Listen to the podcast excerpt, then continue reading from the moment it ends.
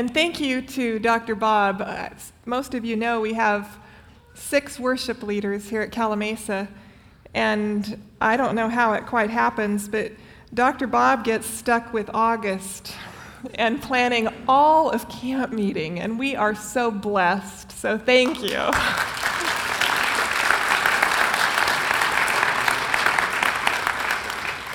I bet you're looking forward to next year when there's only four Sabbaths in August. well, Dorothy is a born teacher. Of all of my elementary school classmates, I think Dorothy is the only one who actually ended up being what she said she was going to be when she grew up. Most of us took rather circuitous routes to our current jobs. I was on the seven year plan through college. I'm sure that was distressing to my parents. Now that I have college age kids, I realize that. but not Dorothy. She announced early in grade school that she would be a teacher, and that is what she is. I absolutely am fascinated to sit and talk with her as she tells me how she takes geography and science and math and history and she puts it all together in one class period to make learning come alive for her students. Dorothy would tell you that she has found her calling. It was simple for her. I'm not sure that it is for most of us. Most of us are not stopped by a bright light on the road to Damascus. We are not anointed by a prophet like David. We don't hear a voice out of the burning bush like Moses.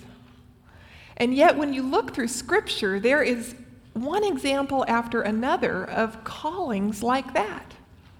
Daniel and Joseph and James and John and Esther. I had a hard time finding an example in Scripture where there wasn't a dramatic calling.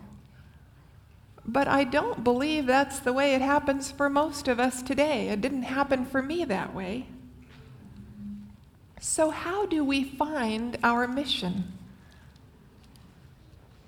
Those of you who are children and teenagers and young adults who you may be spending a lot of time thinking about questions like that. What will you do when you get older? Do you ever think of it in terms of a calling, or is it just a job? Do you ever think that there actually might be something for you to do right now while you're in the process of getting to the later? But it's not just a question for the young once a month or so, every, every other month, I get together with a good friend and we sit down for breakfast. And across the table, we look each other in the eye and we say, What are you going to do when you grow up? Now, it may sound like a crazy question, but I think it's a fair one because we want to be tuned in to what we're doing and is it what we are called to do? I don't want to get in a rut and be so content with where I am that I miss out on something else that God might have in mind. But the question is also one of the mature. Maybe you have finished your career and you find yourself wondering is there something else? Is there a place where I can serve? So, in a sense, we're all trying to answer the question what is my mission in life. Now, when I was a girl going to Oregon camp meeting, one of the highlights was hearing guest speakers and mission stories. We're talking about mission this month, and so I thought it would be good if we heard a mission story. And since you didn't get a guest speaker with me, I thought I'd bring somebody in and just talk with her a little bit about mission because Olivia Moses is a friend of mine, and she is one of the people, in fact, the first person that I thought of when I thought of someone who is called to their work. So, Olivia, what do you do? I am in charge of the Employee Wellness Program I at think Loma Linda. I think it'll be on now. So, the Employee Wellness Program, that sounds a little unique. How did you get that job? Well, it's kind of my testimony, actually. It is um, a story that actually began with going to with going to Loma Linda. I'll just I'll speak loudly.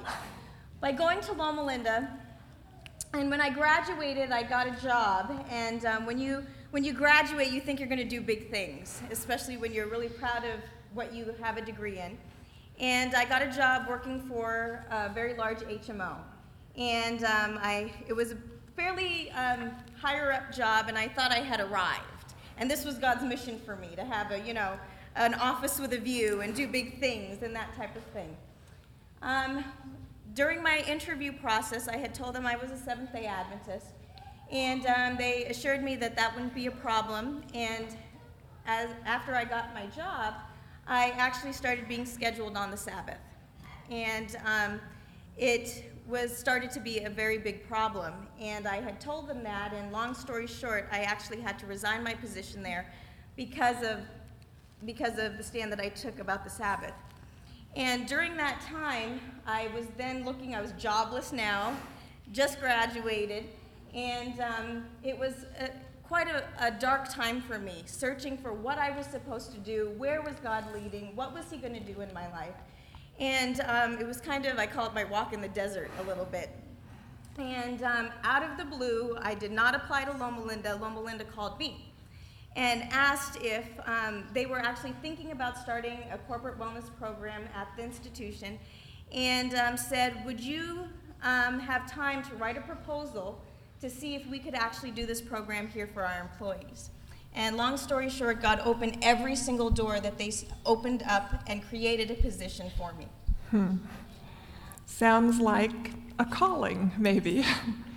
so it kind of fell into your lap. But before that, did you ever have a time when you didn't necessarily feel like you were in God's call? Or? Absolutely. During those times when I was unemployed, um, it was a time where um, I was praying and I felt like I wasn't receiving the answer I wanted to hear. And it was a time where, you know, where you get down on your knees and you're crying and you're saying, Lord, use me. I want to be used. I want to be used. And um, it was definitely a time where I didn't feel necessarily I was called at that moment. And during those times, did you think about your mission and what you would do and how that was all going to work together? I definitely knew, and where my training was, I wanted to be in a position where I could touch people's lives and help people. And um, I, I kept on begging. I begged, and um, God made it happen. So, what would you say is your mission in life? I think with that um, time that I had in the desert, I never want to say definitively this is God, uh, my mission, but my mission is to lead, to go wherever God is leading. Thank you for sharing with us. Olivia is an example of one way that people find their calling. Some say that when human need and your heart's desire intersect, then you have found your calling. When human need and your heart's desire intersect, Olivia has found that intersection. She is passionate about health and she has been able to put that with a need of a whole group of people who need to learn about it. Earlier in the service, we heard Alice Soderblom talk about the Prayers and Squares ministry. Here's a whole group of women who love to quilt and found a human need of people where they can pray for those who are hurting. Heart's desire and human need have crossed paths. The interesting thing about this definition of a calling is that it might be a moving target. Have you ever thought about your ch- calling changing over time? But the truth of the matter is that human needs change. And sometimes our heart's desires change. Our lives ebb and flow, and so does our mission. That's reflected here at Calimesa Church in the way that we do ministry. We encourage members to listen to where God might be nudging, where you might feel a call, and then to serve. And that means that over time, You might want to serve in children's Sabbath schools at one point and do deaconess at another point or uh, outreach at another. We have so many different ways that we can serve. I hope you'll take an opportunity after church, if you haven't already done it, to peruse the booths out there at the ministry fair and see if there might be a place where you would want to be involved. The good news about this way of looking at a calling is that it doesn't matter what stage of life we're in. You might be retired. Some of you are in jobs that don't feel particularly mission focused. Some of you are stay at home moms or students. But we all can be searching for that intersection. Outside of a vocation, we can find ways to meet human needs. You may remember the book that we looked at several years ago, Just Walk Across the Room. The premise of the book is that we find something we love to do, and then we find ways to share Jesus through that. The author of the book talked about doing it through his hobby of sailing. But for you, it might be golf, or cooking, or sewing, or music. We take our heart's desire and we intersect that with the need of other people to know Jesus. Now, there are other ways of getting a calling besides finding that intersection. Take Moses, for example. There was a human need. the Israelites needed to leave Egypt, but you can tell from reading scripture that he had no burning desire to be the one to do it. I talked last week to a friend of mine here at church who told me that she is sure God called her to her current job in leadership, although she doesn't quite understand it because she doesn't think she has the personality profile of a good leader. And she said every day she's grateful that she feels that calling because her job is not fun. She said she envies these people who go to work and just love what they do. For her, it's a struggle. And yet, she feels that calling, and, and it's exciting because God equips her to be able to care for other people. And she knows that. Interestingly enough, she takes her heart's desire and she uses that here at church to bless all of us.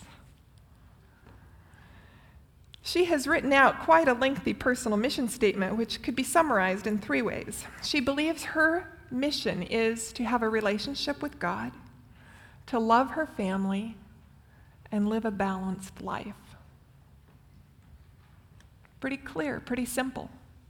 Just out of curiosity, have, how many of you have ever sat and written a personal mission statement for yourself? A few. It's an exercise worth trying. If you go to the website of most any corporation now, you can find a mission statement. It answers the question why are we here? If you've been around Calimesa very long, you know we have a mission statement loving God, loving people. Mission statements are helpful because they, they help an organization and a person to identify goals and direction for where they're headed. Jesus was clear on his mission. I invite you, if you'd like, to turn to Luke 4 it will also be on the screen. Luke 4, we'll start with verse 14. Jesus returned to Galilee in the power of the Spirit, and news about him spread through the whole countryside. He taught in their synagogues, and everyone praised him. He went to Nazareth, where he had been brought up, and on the Sabbath day he went into the synagogue, as was his custom. And he stood up to read. The scroll of the prophet Isaiah was handed to him. Unrolling it, he found the place where it is written The Spirit of the Lord is on me, because he has anointed me to preach good news to the poor. He has sent me to proclaim freedom for the prisoners and recovery of sight for the blind, to release the oppressed, to proclaim the year of the Lord's favor. Then he rolled up the scroll, gave it back to the attendant, and sat down. The eyes of everyone in the synagogue were fastened on him, and he began by saying to them, Today, this scripture is fulfilled in your hearing. Jesus had a clear vision for his ministry. He was to bring good news to the poor. The way Luke uses the word poor in other places in the gospel indicate that Jesus isn't just talking about a socioeconomic class. In other places, it refers to something like in the, in the Sermon on the Mount, like poor in spirit. Those who have no delusions of power or control. Those for whom everything in life is a gift. And Jesus brings good news. Jesus' mission was to proclaim freedom. Many commentators say this is probably a reference back to Leviticus 25, the year of Jubilee. In ancient Israel, every 50th year, there was a Jubilee, a time when all the prisoners were freed. The land was given a rest, debts were forgiven. And Jesus says, I have come to proclaim freedom for the prisoners. If we go further in chapter 4, we get a hint of the fact that Luke is talking more about more than just about people who are slaves or in jail. Because the focus of Jesus' ministry was to release people from the grasp of evil. He brings good news to those who are trapped by pain and despair, who struggle with issues and habits that are unmentionable dishonesty, cheating, pornography, substance abuse, binging, emotional abuse. To those who are trapped in the prison of guilt from doing these things, and to the families who feel completely overwhelmed from the consequences of these behaviors, Jesus says, I bring freedom. He also promises sight for the blind. As we read of his ministry, we see several stories where he healed blind people. But in addition, he helped to bring clarity to those whose eyes were already functioning. Because the blindness of narrow mindedness and bigotry and prejudice is what really brings darkness to people. And Jesus says, I will give you a new way of looking at people. I will give you eyes to see beyond another person's education or race or color. When someone annoys you, I'm going to give you understanding to help under, figure out what it is that's causing that behavior and what comes behind in their life circumstances. I will open your eyes so you can really see. The focus of Jesus' mission was to those who were poor and captive and sad and oppressed. He ministered to those who were hurting. Interestingly enough, the people in the synagogue there in Nazareth listened politely for a while, and then the scripture says they became furious with his words. And if you read the story, they actually tried to throw him off of a cliff. The religious people were unhappy with Jesus.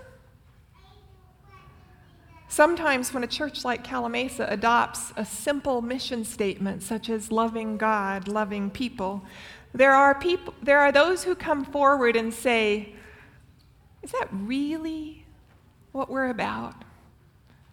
Is it that simple? It is. Jesus said, Love one another as I have loved you. We are called to do what Jesus did, to take care of the brokenhearted, to care for those in need. As we've seen, his ministry was both literal and symbolic. And we have the opportunity to care for the physical needs of people and point them to Jesus, who can take care of matters of the heart. Have you ever met someone who did not like the smell of baking bread? Just one of those aromas that is universally appreciated, don't you think? And what a wonderful illustration that Jesus says, I am the bread of life. God has put a hunger in our souls, and like Martin Luther says, we are all mere beggars, telling other beggars where to find bread. It's our privilege to tell other people about Jesus. But we can't simply be people of words because we can speak the truth and miss the mark. Imagine, if you will, a helicopter, I'm sorry, a, a life raft in the middle of the ocean. And after a couple days, the people on the life raft hear the drone of a helicopter coming. And they're all so relieved, and they grab whatever they can, and they're waving frantically. And sure enough, that helicopter comes right over where they are and hovers. And the hatch opens, and someone behind a very big megaphone leans down and says, You need land. And then the helicopter flies off. Now, it is the most truthful thing that they could hear, but it is also the most cruel. And unless that hatch opens and they lower a basket to rescue the people, the truth does them no good. And when people around us are hurting and we just turn to them and say, You need God, it is probably the most important truth they will ever hear. But unless we show them what He is like and help them get to know Him, it will do them no good. We have the opportunity to provide comfort, to share good news, to be fair and unbiased and full of grace and forgiveness. I have to admit, I have spent most of my life behind the megaphone. And as I have prepared for this sermon, I have felt a real nudge to more intentional ministry. I don't know just what it will look like, but I've decided I want to be listening and ready. And as I've thought back over the journey that Calimesa Church has been on the last six or eight months, I can't help but wonder if God may be calling all of us to that. What would it take to move us out from behind the megaphone? What would it take for us to find a new calling or maybe an additional one? For some, that may be the fulfillment of the heart's desire. For others, it may not be quite so fun, but we may have the satisfaction of knowing that we are living like Jesus and doing what he asks us to do. Jesus was very clear about his mission. He was here to soothe and to serve and to heal and comfort.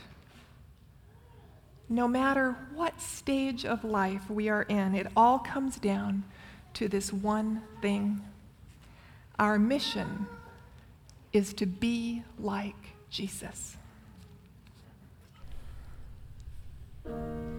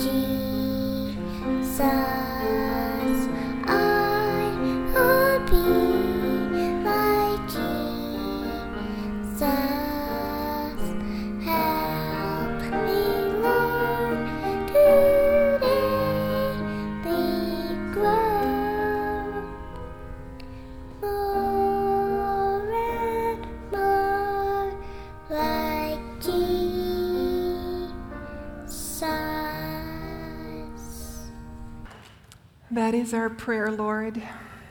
We want to be like Jesus.